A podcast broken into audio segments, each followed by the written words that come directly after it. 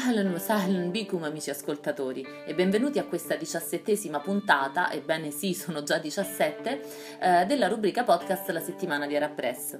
Allora, il 15 marzo è stato, ahimè, l'anniversario, quest'anno il sesto, eh, della rivoluzione siriana, quindi innanzitutto parleremo di questo. Poi andremo in Yemen, dove in teoria si sta trattando per la pace, e infine cercheremo di capire, al di là delle apparenze e di quello che viene propinato, eh, come si stanno muovendo Israele, USA, Russia e altri attori arabi ovviamente in Medio Oriente. L'editoriale sulla rivoluzione siriana sei anni dopo è di Sharif Nashashibi, un giornalista nato in Kuwait ma che vive a Londra.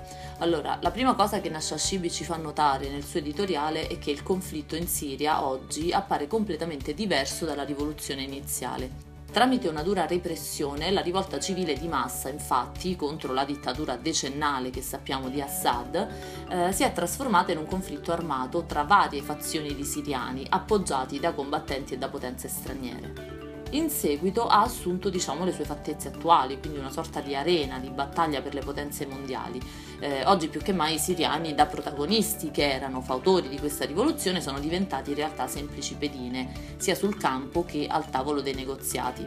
E proprio a proposito di negoziati, eh, non ci sono mai stati, scrive Nashashibi, veri e propri passi avanti, tanto che le tregue eh, che stabilivano i cessate il fuoco in realtà non sono poi mai state rispettate. Scrive il giornalista rincarando la dose che non si è mai voluto risolvere il conflitto siriano in realtà attraverso un processo diplomatico eh, e che questo processo è servito e serve ancora eh, soltanto da facciata a coloro che invece continuano ad alimentare la guerra. Eh, anche per il futuro poi Nashashibi non è affatto ottimista, scrive infatti che eh, questo anniversario della rivoluzione non sarà l'ultimo e che probabilmente anche il confronto militare andrà eh, ancora di più intensificandosi. D'altronde eh, ricordiamo che la rivoluzione siriana aveva come scopo e ce l'ha ancora perché non è stato raggiunto, eh, delle condizioni di vita più libere, più dignitose, condizioni che i siriani ancora stanno chiedendo, oggi più che mai se vogliamo. E non si tratta solo di eh, pulsione umana, per così dire, ma di un diritto fondamentale e finché questo diritto verrà negato si continuerà a reclamarlo. Voci discordanti arrivano invece dallo Yemen.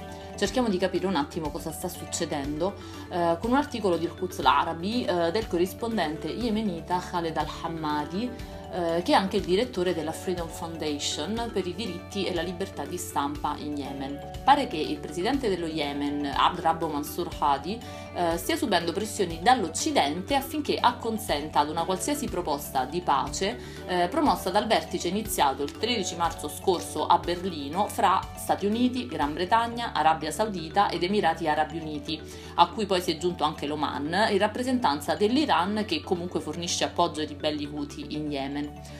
Uh, il problema però è che il vertice non ha proposto niente di nuovo, anzi uh, ha rappresentato un tentativo di rafforzare i risultati già raggiunti negli incontri precedenti, come ad esempio il piano di pace di Kerry, rifiutato tra l'altro in toto dal governo legittimo. Rifiuto che anche questa volta il presidente Hadi ha riconfermato, dicendo che la stabilità dello Yemen rappresenta la chiave per la stabilità e per la sicurezza del traffico marittimo internazionale dell'intera regione quindi per adesso un altro nulla di fatto. Abdel Bari Atwan, giornalista palestinese, ha scritto questa settimana su Israele e sul tentativo, secondo lui, di spartirsi il Medio Oriente. Eh, lo ha scritto sulla rivista Raya Yom, di cui è il direttore.